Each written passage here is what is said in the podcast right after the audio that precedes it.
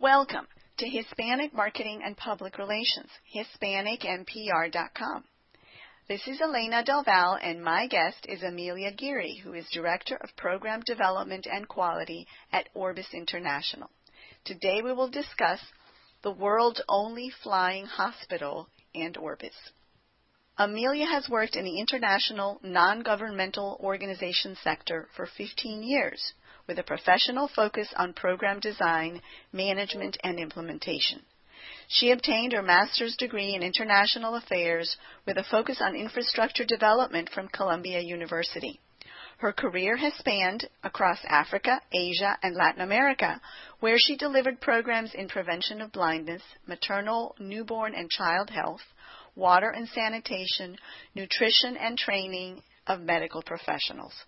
Prior to joining Orbis, Amelia worked with several emergency and development organizations, including Action Against Hunger USA, United Nations Development Program, the World Bank Water and Sanitation Program, and Concern Worldwide. Amelia first joined Orbis in 2007 as a Flying Eye Hospital Program Manager. She later returned in 2014 to her current position. Amelia, welcome. Thank you. Thank you so much for having me. I'm delighted to be here. Thank you.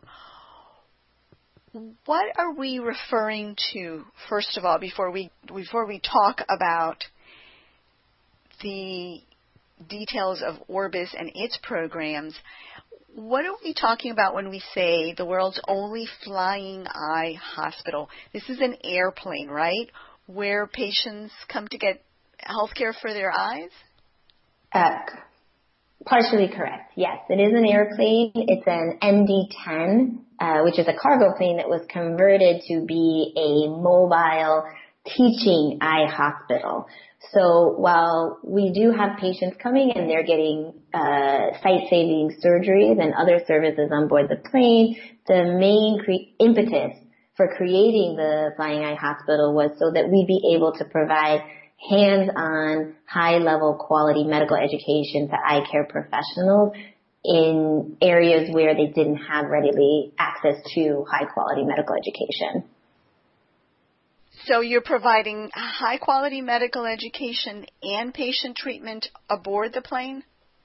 That's correct. So the hospital has been designed to be a fully functioning uh, eye unit. So we have a operating suite that includes a operating room where surgeries can be performed. We have a substerile section where we clean and prepare all of our instrumentation in a sterile zone. We also have a recovery room and a patient pre and post operative room. We have a patient waiting area uh, where and also a screening area where we can do screening of our patients, examinations, and also a section of the plane where we perform laser therapy, which is needed for patients with uh, different eye complications, but primarily glaucoma or diabetic retinopathy. And then the other part of our airplane is a classroom. It's a classroom with 46 seats where we can have, obviously, 46 medical professionals who are able to watch live surgical demonstrations and also have interactive lectures, case discussion, video reviews, and ongoing um, continuing professional development for medical professionals. Who is the target audience for the Flying Eye Hospital? So that has evolved tremendously over the years. Uh, primarily, Orbis was very focused on the surgeon, surgeon, but we have obviously realized that many people touch a patient's eye, and that includes even school teachers and parents all the way up to the surgeon. So now we focus on training eye care teams. So we will have medical education events and workshops and interactive lectures and discussions and hands-on training for ophthalmologists, ophthalmologists in training, ophthalmic nurses, anesthesiologists, because being able to provide local and general anesthesia, especially pediatric anesthesia in a safe and competent manner is very to patient care. We train biomedical engineers and technicians so that they can actually take care of the equipment and the instruments that are necessary to provide high quality eye care. And then we will even train uh, primary care workers so that they can perform primary eye care. We've trained school teachers on how to do school uh, eye screening, visual acuity testing. So it is really looking at the entire eye care team and making sure that all have access to high quality education, which would translate into high quality services for a patient who's suffering from visual impairment or blindness. Does this include the United States? I mean, there are many people in the United States who are lacking access to healthcare even today, and I imagine that must include eye care. So we primarily focus on low and middle income countries. That's where our Flying Eye Hospital would go and actually deliver these training and treatment programs However, part of our expansion as an organization is we've created a tele-education, telemedicine platform called CyberSight. It's cybersight.org.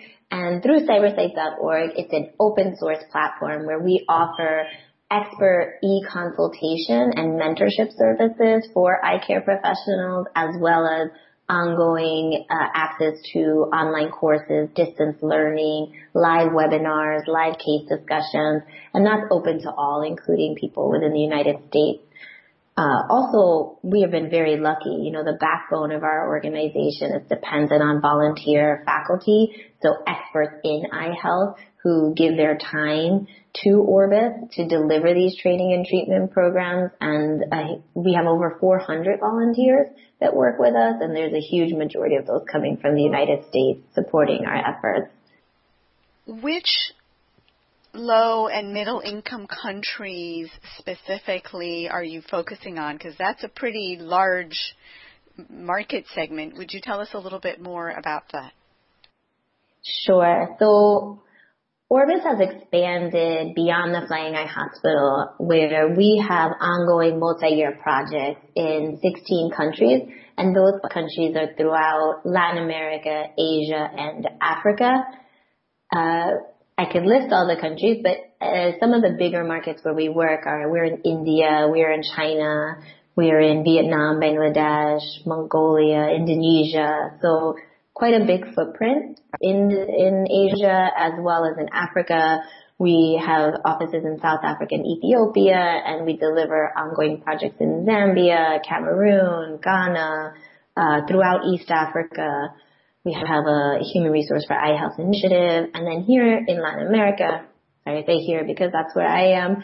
Uh, we have projects in Peru, in Bolivia, in Guyana, we have regional initiatives with the Pan American Health Organization where we address eye health across the across the continent.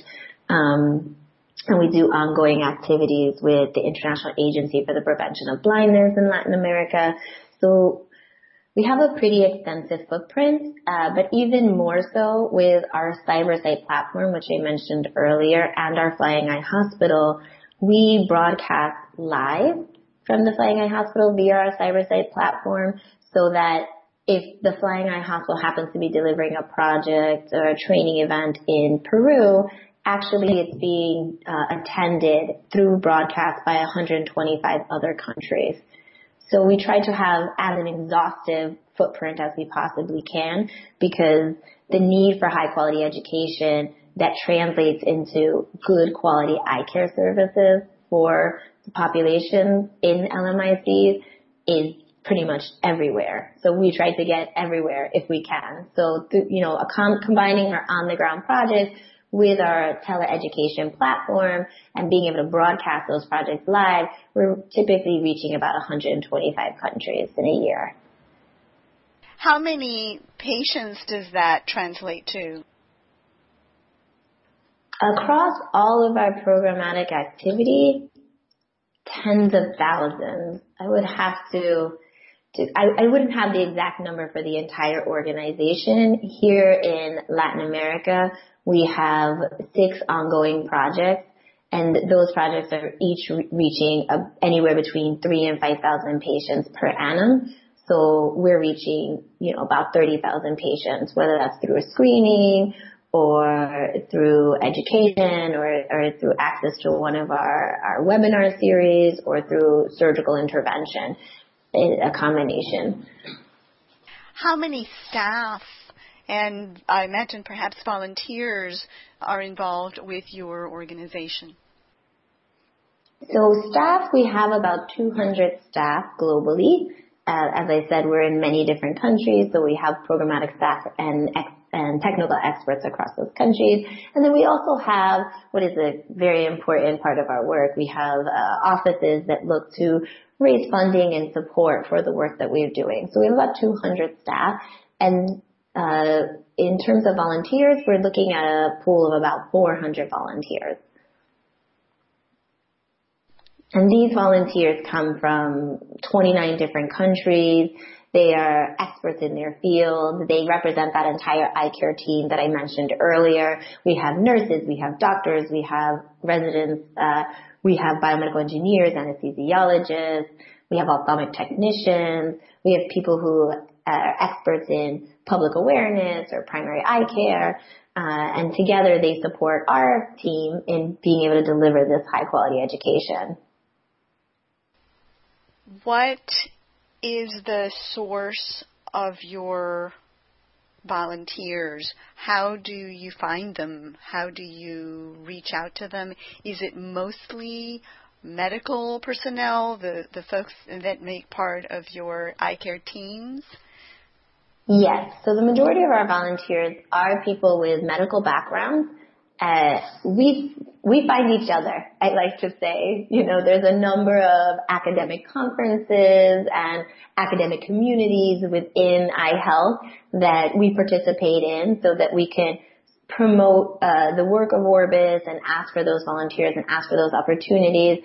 But you know, good work breeds good work. So when a volunteer comes and has an amazing experience and sees the impact that they can have on a person's life by volunteering with Orbis and seeing, you know, that through their work, they're giving people the gift of sight. They go back and they tell their colleagues and they do a lot of promotion for us and that drives even more people to the organization.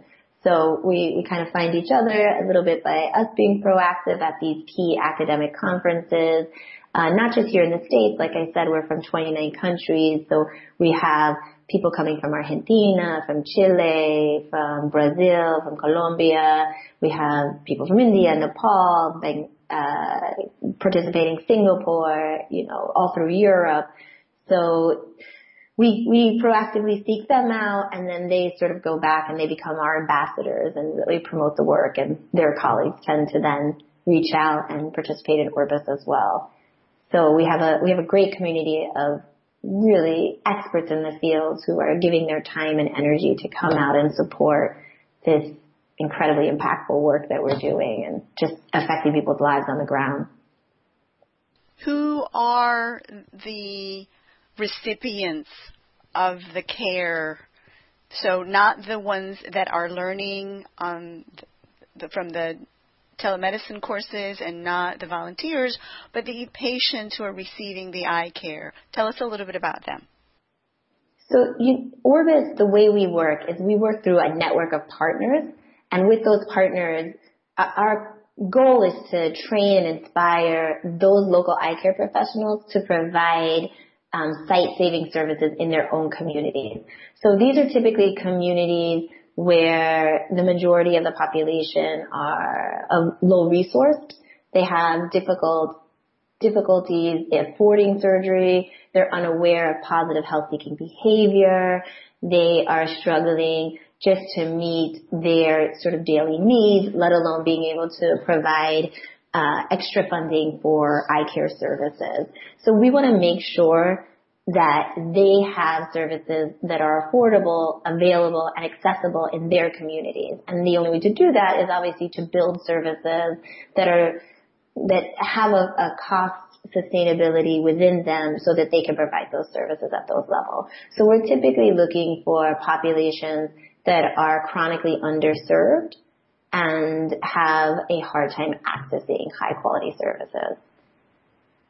So we're looking for vulnerable, the most vulnerable population. Those are our primary, that's our primary target for uh, eye health services.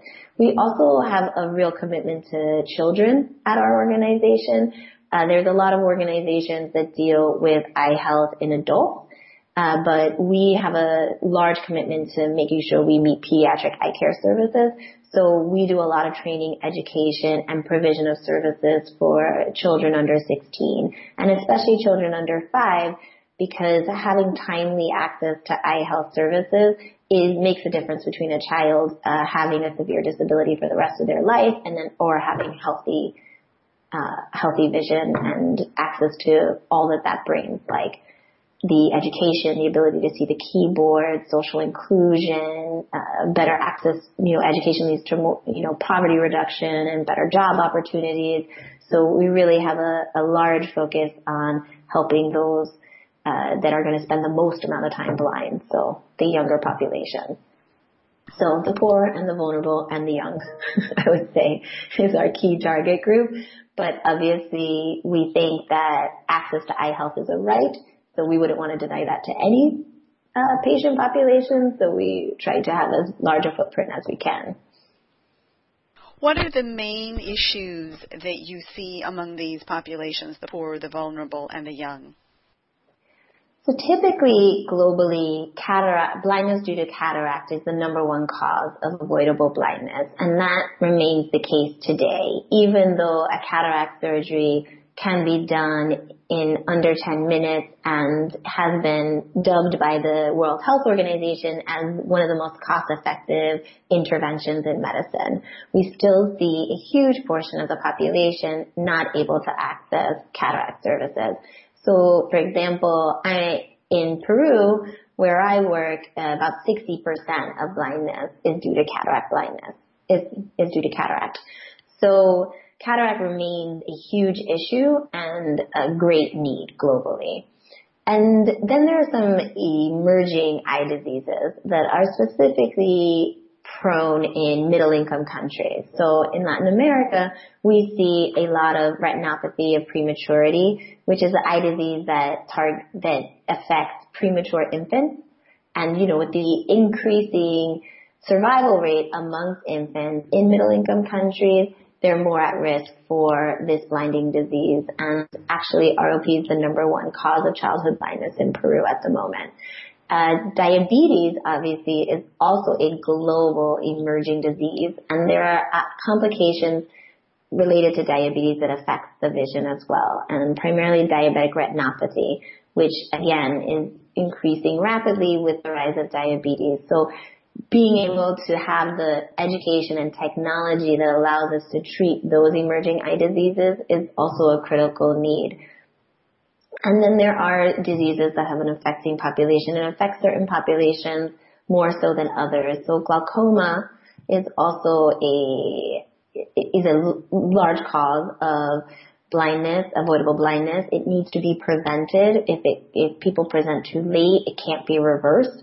So we try to do early intervention with glaucoma, a lot of public awareness, and make sure people can identify and treat that early. And populations of African descent are more at risk of, of glaucoma than popul- you know, Caucasian populations, for example. So you see a high uh, percentage of glaucoma in the Caribbean and Africa. So we focus quite heavily on that disease in those locations. You also see uh, high uh, level of glaucoma in Chinese population, so we focus very heavily on glaucoma in China.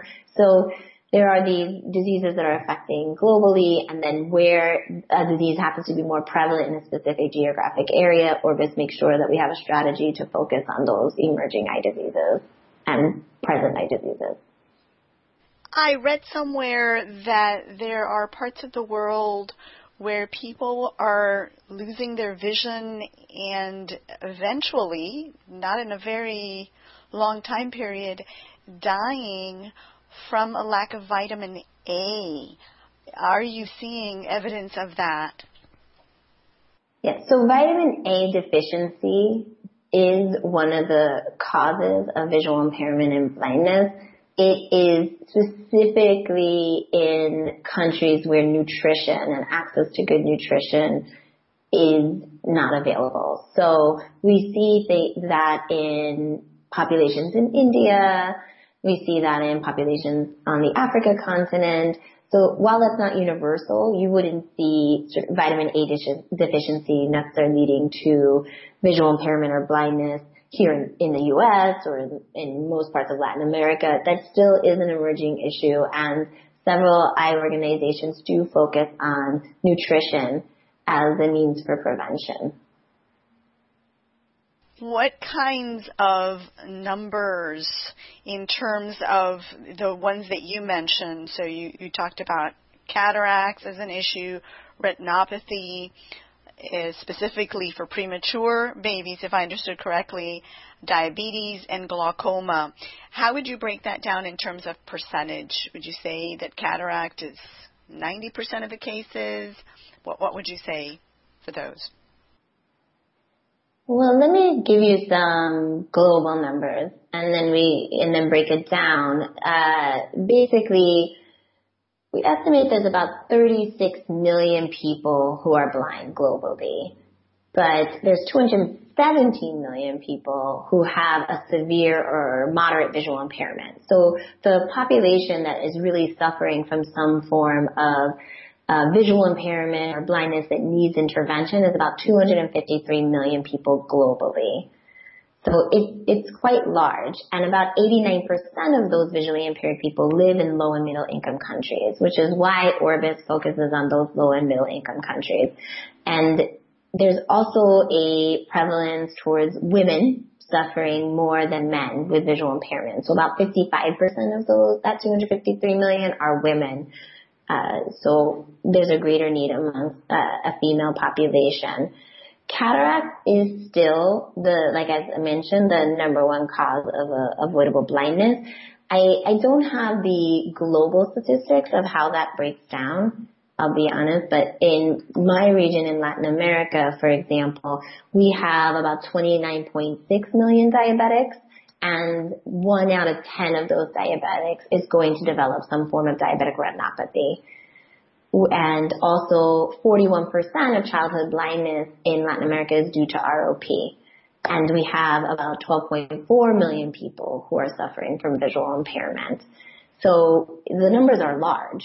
You know, this is, this is a huge community of people that, that have need for eye care and sight saving surgery and sight saving intervention. You mentioned that cataract was easily addressed in, I assume, most cases with a very brief surgery. Correct.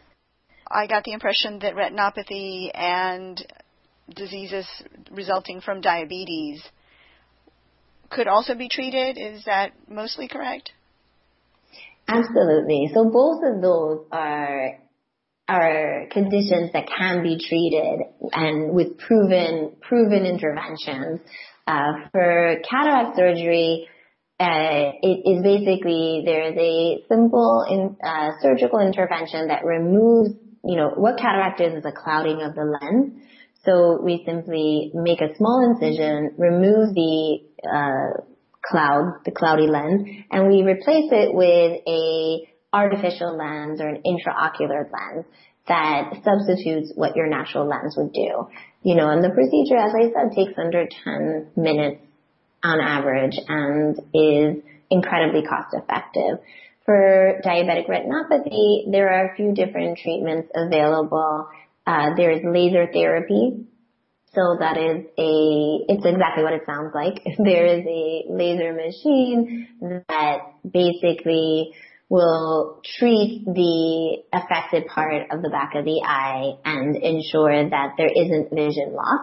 Uh, sometimes the treatment has to be repeated. There's also a a medicinal treatment plan using intraocular injections, which provide medicine that that simulates the same treatment towards the back the back of the eye.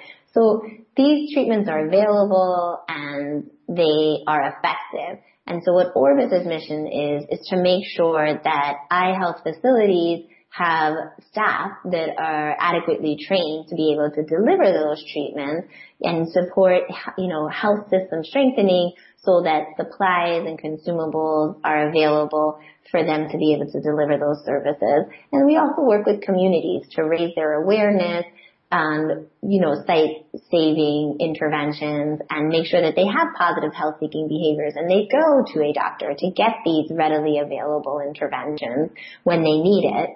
And that, that all works together through our local partners being well equipped and able to deliver quality eye care. What about glaucoma? I thought, uh, apparently mistakenly, that there was no, not much that you could do if you were diagnosed with glaucoma. Uh, no, so the glaucoma is is definitely treatable. Uh, so we at Orbis say that we work to in the you know we work to transform lives through the prevention and treatment of avoidable blindness. And what that means is that there's two ways you can avoid blindness. You can prevent it, and that, you know, speaks to what we were talking about, uh, vitamin A deficiency. That's one way to prevent, you know, uh, blindness by making sure someone is not vitamin A deficient. Or we can treat it, like in the case of cataract that I just mentioned, where a simple, cost-effective procedure can reverse that and give people their vision back. So glaucoma falls in the prevention side. So with adequate treatment, you can make sure you control your glaucoma so it does not lead to vision loss. So there, again, there are different tracks. There is uh, medicinal treatment. So through the use of eye drops, uh, you can control your glaucoma and make sure it doesn't worsen. There are surgical interventions for glaucoma that have uh, advanced and needs uh, a more robust intervention. And there's a number of different types of surgical interventions that a glaucoma specialist would do. And then there is also laser treatment for glaucoma as well. And which is appropriate is really dependent on the surgeon and, and the glaucoma when it's presented and the patient and the risk factors. Uh, but again, that's an area where Orbis would be working heavily to make sure we train surgical teams so that they're able to assess, diagnose, and treat glaucoma and be able to provide those different forms of treatment depending on what a patient would need.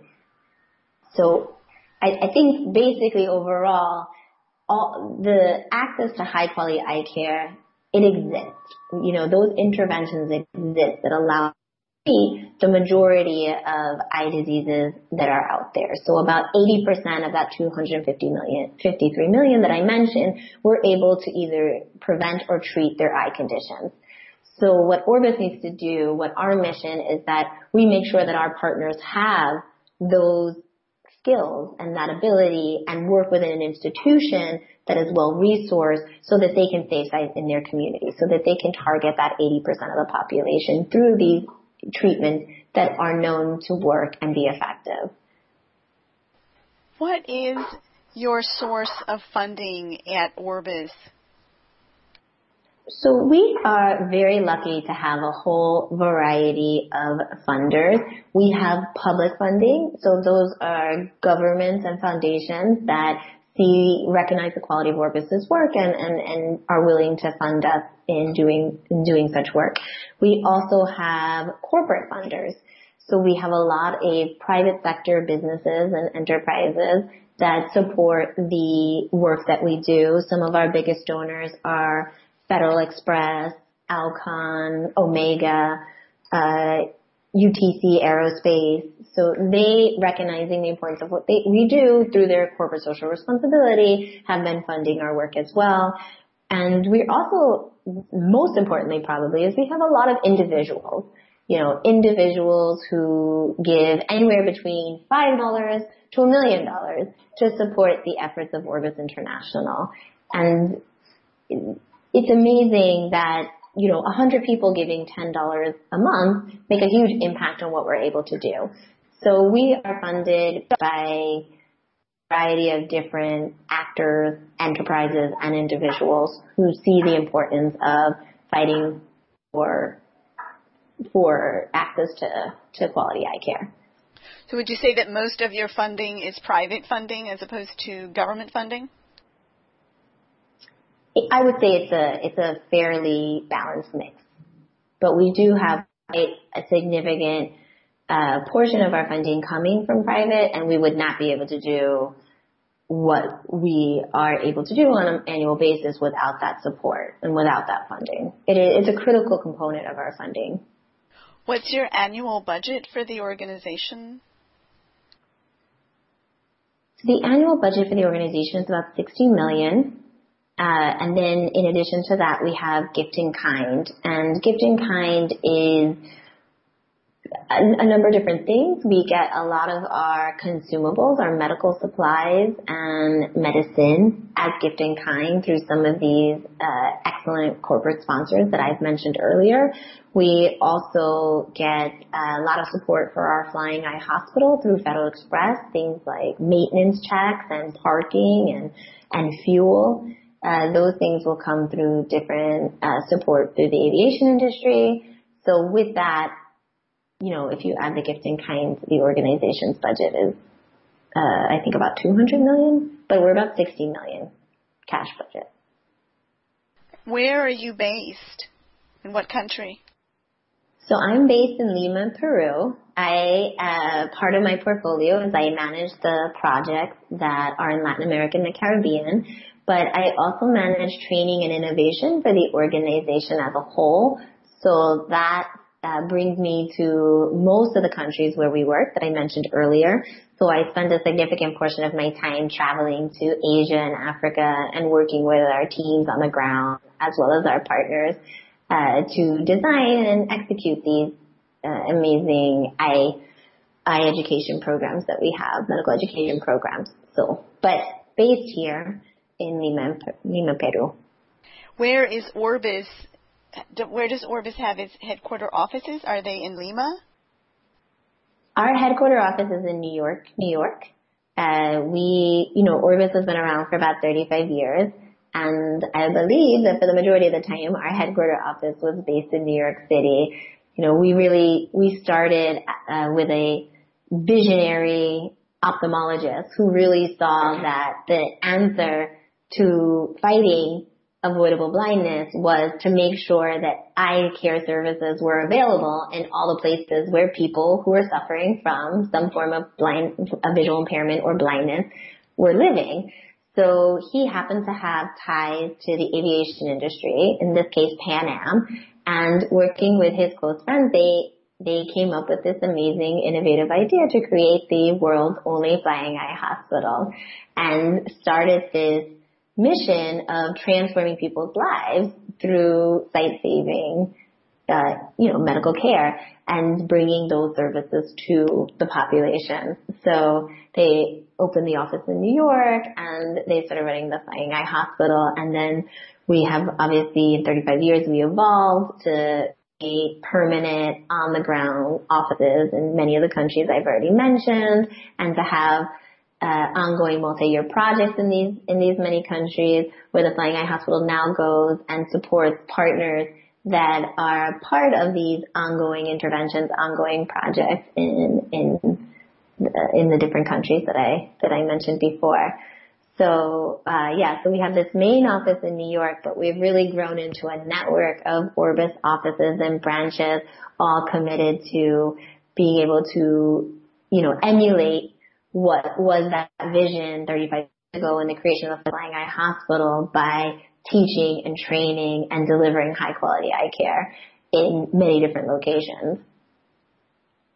The world has changed in some dramatic ways in the 35 years since Orbis was established. In the last few years, perhaps, in the last decade, those changes or the speed of those changes has accelerated. Are you benefiting from the new technologies that we have seen come about, such as, of course, computers and mobile technology and connectivity, social media? What, if anything, are you seeing in relation to your organization and these changes?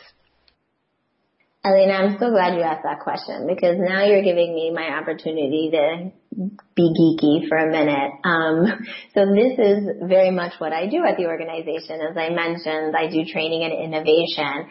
And uh, one of the things that I love about working for Orbis International is that I think personally they have been a pioneer in innovation when it comes to education uh, for the ophthalmic community. So obviously the world's only flying eye hospital is an innovation in and of itself. This ability to, you know, move a teaching hospital to different locations was, was pioneering 35 years ago. But Orbis didn't stop there. So some of the innovations that we've done is you know, I've mentioned our CyberSight platform. So our CyberSight platform has been around for a long time, but we took advantage of the fact that technology is changing and it's changing rapidly. And one of the most important trends in technology is the access to smartphones and smartphone technology. You know, that there's almost 3 billion smartphone users out there now. And if you look at some of these markets, almost 50% of websites are actually viewed through a smartphone. So we couldn't ignore that trend in delivering education. So we completely remodeled uh, and relaunched our CyberSight platform about two years ago and created a mobile agnostic and responsive learning management system so that all of our educational resources could be delivered in the palm of someone's hand. So I had a colleague attend a live webinar sitting on the floor of a dirt hut in rural Ethiopia. And I actually, you know, engaged in another online course while I was in the hallway of a operating theater suite in Guyana. So we have made sure that we have tried to keep pace with the improvements in technology and the improvements in access to online education and especially the popularity and the demand for being able to get content through a smartphone. So we've completely upgraded our, our platforms to do that. Also, as I said, you know, the Flying Eye Hospital offers an amazing and intense opportunity for high quality education, but it's still limited to 46 people because that's how many seats we have in, on the plane. But now we don't have those limitations because technology doesn't limit anything to a geographic location. Everything can be broadcast and accessed through you know, 3G, 2G connections or, or Wi-Fi connections. So we broadcast all of the educational events that are happening on a Flying Eye Hospital project. And through that, we're able to reach, you know, 125 additional countries at any given time. And lastly, one of the major new technology trends that we're embracing is simulation. So we uh, obviously have been influenced by the aviation industry since the start of our organization, and they are pioneers in simulation. That is how pilots are trained. They are trained through a simulator. They mimic countless, countless hours of actual flying, and they produce high quality pilots using simulation. So taking a, a note from their playbook, we actually have embraced simulation in the last few years as an organization as well. Um, we know that the highest complication rates for a surgeon happen in the first 60 to 80 cases that they perform. And there's evidence that shows simulation brings down those complications. And essentially, what we do is we use the latest in medical technology, which is a combination of virtual reality, uh, artificial or model eyes, um, case scenarios, role play, all in a simulated surgical environment that allows our learners to do repetitive steps and master skill sets all using a model eye as the learning curve so that when they go and do their first 60 to 80 cases, they're already incredibly competent surgeons and the patient itself doesn't end up being the learning curve. Instead, we use these model eyes to be the learning curve. So we have now launched mobile simulation training on board our Flying Eye Hospital. We did it for the first time this year in Peru in April, and we had a second uh, simulation training for the for the Caribbean region based in Barbados in, just last month. So it's an incredibly exciting time because technology has exploded and the possibilities for delivering education in a safe way has also improved dramatically. And Orbis is really keeping trend and making sure that we embrace that, those technological innovations and we adopt them into the work that we do. What are the greatest challenges? Obviously, the, your embracing technology has brought you tremendous advantages. what are the greatest challenges that you face in relation to this technology? I imagine, for example, that in remote locations, the connectivity might be spotty, maybe it drops, um, maybe that's not the issue. What are your challenges? So just like with any innovation trend or technological trend, it's important to, to keep pace.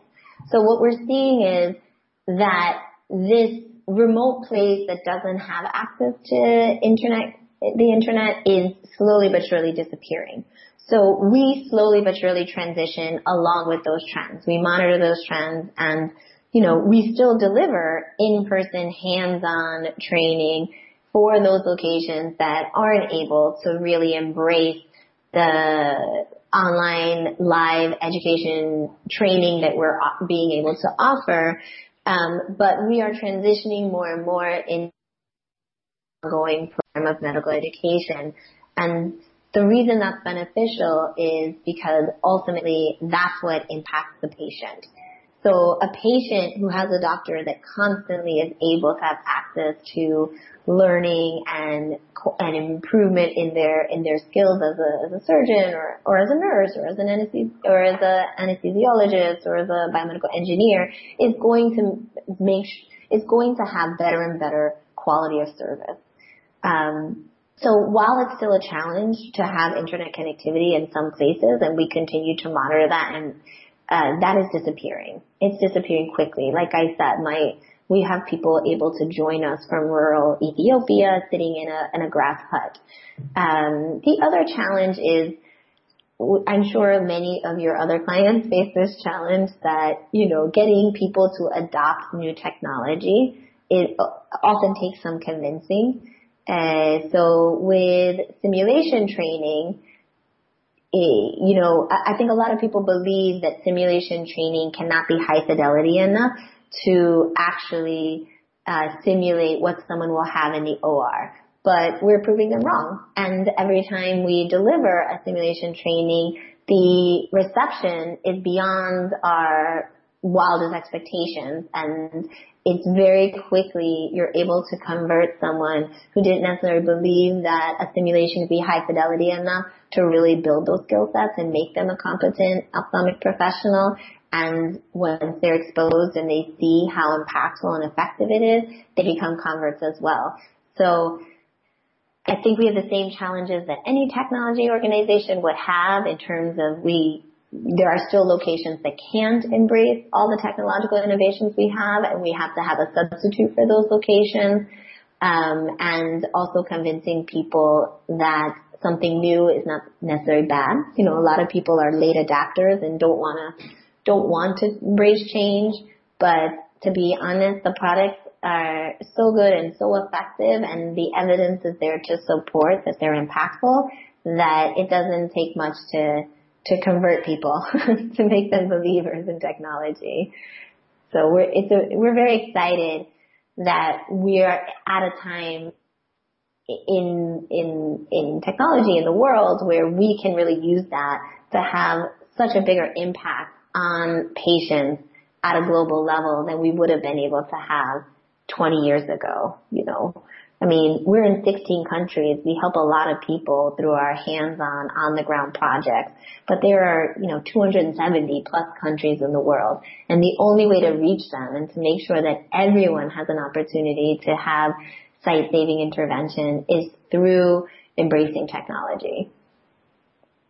What about places that are in a state of crisis, uh, such as, for example, Yemen or at the moment the Democratic Republic of Congo, which has an Ebola outbreak. Are you able to provide any kind of access in those areas, or do you concentrate mostly on those 16 countries that you mentioned earlier? So, one of the most rewarding uh, changes via technology for me personally, but I would say for many of my colleagues at Orbis has been that CyberSight has given us a platform to provide education and patient care to places such as Yemen, Afghanistan, Somalia, Democratic Republic of Congo, which we didn't have uh, 10 years ago. You know, so for example, we have many, um, we have ongoing live teaching events that we deliver through distance learning. Some of these are focused on surgical skill training. Some of these are focused on knowledge and theory. Some of them are focused on patient care. And we have participants from all of those countries I just mentioned regularly joining our live education events and being able to access this ongoing medical education. And that was something we didn't have to offer them 10 years ago. Um, for the Democratic Republic of Congo, we have a network of teaching hospitals that want to improve their ability to train the next generation ophthalmologists. They're ophthalmologists in training and we're partnering with the International Council of Ophthalmology and we're delivering a faculty development webinar series and we're introducing them to CyberSight. We've helped them develop a curriculum, curricula that they can use to train their own residents and the next generation. And we're able to do that through our CyberSight platform. We're able to have ongoing live interactions with professionals in war torn areas, in remote areas, in hard to reach areas in a way that we were never able to have before. So it's incredibly rewarding. Um, I've been with the organization on and off since 2007, and as you mentioned in my bio, I've been working in development for 20 years. And there is nothing more crushing than when someone asks you for help and you tell them you can't, you can't give it to them, whether it's because you don't have the funding or you don't have projects in that area or it's outside the scope of your, your organization's mandate. And with CyberSight, I don't, I don't have to say that anymore. There's always some kind of educational event or tailored training initiative that we can design for someone regardless of where they are. And it's incredibly rewarding to not have to turn people away. That's one of the side effects of this new technological capability and enhancements that we've been discussing then? Absolutely. That absolutely. The fact that people have the ability to access the internet, whether that's through a 2G, a 3G, or Wi-Fi, or a, you know, broadband connection, has allowed us to be able to deliver training and care in a way that we couldn't before. And, you know, CyberSight doesn't just do training. We have a, um, an e-consultation service where eye care professionals anywhere in the world who need help with a patient case can be connected directly with a mentor uh, from our volunteer faculty pool of over 400 experts and get, you know, real time, real time responsiveness on how they can care for this patient. So it is a way to not only access medical education, but patient care through through a telemedicine teleeducation platform. We know that one of the most popular search categories online is healthcare. So we know that in addition to healthcare professionals seeking information and knowledge and experience as you've described, there are a lot of people who are searching for themselves and taking courses in places, for example, such as Coursera, the famous MOOCs uh, that we talk about. Are any of these capabilities, any of these courses, is there any kind of healthcare information, of course, I hear healthcare information from your organization available to regular people, to our listeners who want to know more, for example, about the eye diseases or conditions that we've discussed earlier in our conversation. Absolutely. So CyberSight has three sections or three products that are accessible. One of those is the e-consultation that I just mentioned, which allows medical professionals to be connected to experts in their field and get patient consultation and advice. That is obviously only available to medical professionals. Uh, but the other two parts of CyberSight, which is our library, which is exactly what it sounds like. It's a collection of high quality resources, a mix of video, textbooks, manuals, guidelines, um, and our CyberSight Learn, which are these online courses in a variety of different areas, are available and open source, similar to Coursera MOOCs that you mentioned. So those are, we have a CyberSight community of over 12,000 members and we regularly promote and distribute new content and, you know, we're always looking to grow our membership. So those are available and accessible. How can our listeners find those, Amelia? Is there a website address or a particular tab on the CyberSight website? So if you go to cybersight.org, so that's C-Y-B-E-R-S-I-G-H-T dot O-R-G, uh, when you come to the main landing page, you will see in the top menu bar those different um, products that I mentioned, courses, library, consultation. They're all available. It's very user friendly, very navigable. Like I mentioned before, it's mobile responsive, so you can use your phone, you can use your tablet, you can use your laptop or desktop. It, you know, regardless of how you like to access the online content, and it works with uh, a 3G connection very well, but also in many places I've, I've used a 2G connection and haven't had trouble connecting to that content. So just cybersight.org and all the products are there on the home page.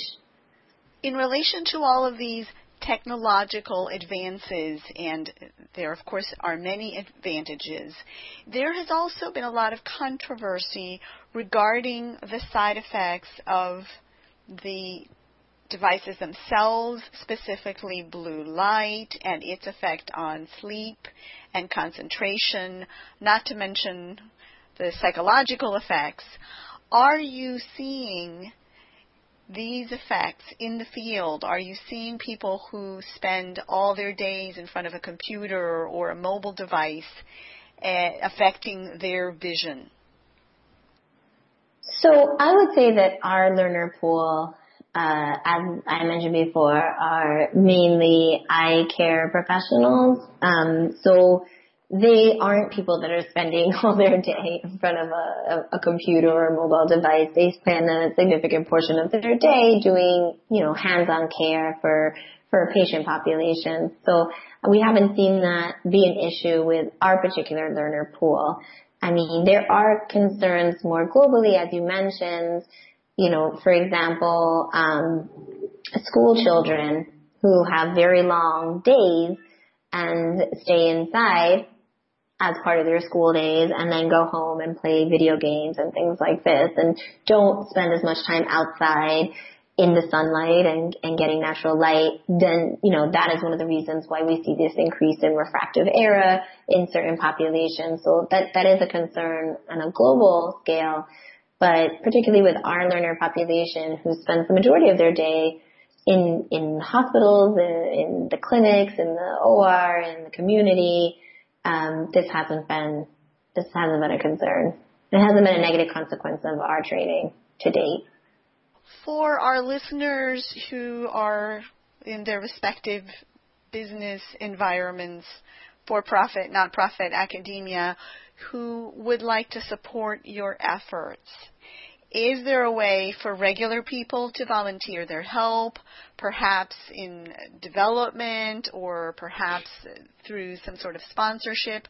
What would you say to them if they want to learn more about your organization and ways that, that they might support it and or become involved? I mean, absolutely. I mean, first of all, I just want to caveat, we're all regular people too. So we welcome the support of everyone who is as passionate as we are about about this cause. Um, first, I would recommend that they go to our website, which is www.orbis.org. Um, on our website, there is indications of a variety of ways that you can get involved, that you can volunteer, that you can support the organization financially, um, different events and opportunities that come up that you know you may want to participate in. We do things here in the United States, of course, and throughout the countries where we work. And sometimes uh, there are runs or, or walks or, or, different different activities that support the organization. There, um, so that's all available on our website at orbis.org. Um, And then uh, there's also on our website, there's contact information for how you can get in touch with our communications or our development team so you can see how you can get more involved with the organization and, so, and support the work. Well, managing volunteers can be a lot of work, and it's important to match the volunteer with the tasks that the organization needs. Are there particular needs in terms of abilities or contacts that you are looking for? their particular characteristics or needs that your organization has, either by geographic location or by need or both? Well, I would say first and foremost, what we're looking for in a volunteer is a commitment to the mission and really being driven by the desire to make a difference in a person's life by making sure they have access to services that allow them to lead happy and healthy lives. Um, in terms of um, backgrounds, or professional backgrounds, we are always looking for people in the primary areas in which we train. So biomedical engineering, there's a strong need for uh, biomedical engineers who want to get involved to help train in repair and troubleshooting of ophthalmic and emergency equipment. Uh, we always are looking for ophthalmic nurses, and those could be nurses that work in any area of ophthalmology, but um, particularly scrub nurses are, are well needed. Uh, we look for ophthalmologists who specialize in the variety of eye diseases I've already mentioned. Uh, we look for allied health professionals who would like to be involved, ophthalmic technicians. Uh, we have increasingly work with uh, in allied health. So anyone with an eye care background, we typically will have some some need for, but particularly biomedical engineers. Um, if you're out there and you're looking to do some volunteer work, we we would love to have you on board. Um, we take people who work in, in other areas as well. Uh, we love people who have a tech background, who are really interested in volunteering and supporting us to grow even more in innovation and technology. We'd be interested in hearing from you as well. The CyberSight is a huge part of our work and we would welcome technical expertise and volunteership in those areas as well. What suggestions, what tips would you share with our listeners who want to learn more about eye care, who want to have a proactive approach toward their eye care, their eye health care, as they and their loved ones grow, whether they're having babies or whether they have aging parents or for themselves? what sources would you share or what suggestions would you share to help them get started? Uh, so uh, obviously, I've already mentioned our website, www.orbis.org. I think we're a great resource. Um, some other sources here in the United States that I would recommend are the American Academy of Ophthalmology, the National Eye Institute, and um, those both are great resources for learning more information on eye health, prevention, and need. And finally, the International Agency for the Prevention of Blindness, IAPB.org, also has a lot of information uh, on eye health uh, at a global level and what are the needs and, and, and how we can how we can directly deal with the um, prevention and treatment of avoidable blindness. So those are all great resources for someone who wants to educate themselves more about the issue at a global level and then also just have more information about good health seeking behaviors for themselves and their families. One thing we haven't discussed, and for a while it was on the news everywhere, and now it seems to have sorted, kind of gone into the background. Zika. I remember reading articles that talked about Zika and blindness. Is there anything you can tell us about that for those people who are concerned that they've been bitten and have Zika and they don't know it, or those people who have Zika and are pregnant? So there, there has been some initial evidence that links Zika to to complications in to eye complications or eye diseases, but the evidence is is fairly initial, and I don't think I would be comfortable making any strong statements around it. Thank you, Amelia, for joining us from Lima, Peru.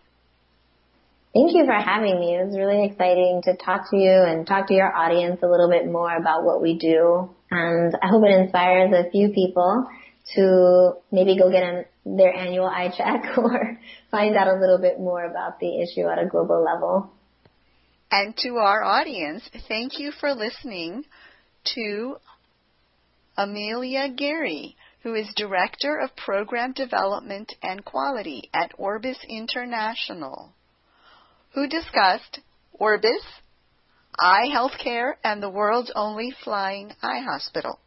Please share your suggestions, questions, and ideas by leaving a comment on the HispanicMPR.com website. If you or someone you know would like to be on the show, you can email me directly at editor at HispanicMPR.com. That's editor at HispanicMPR.com.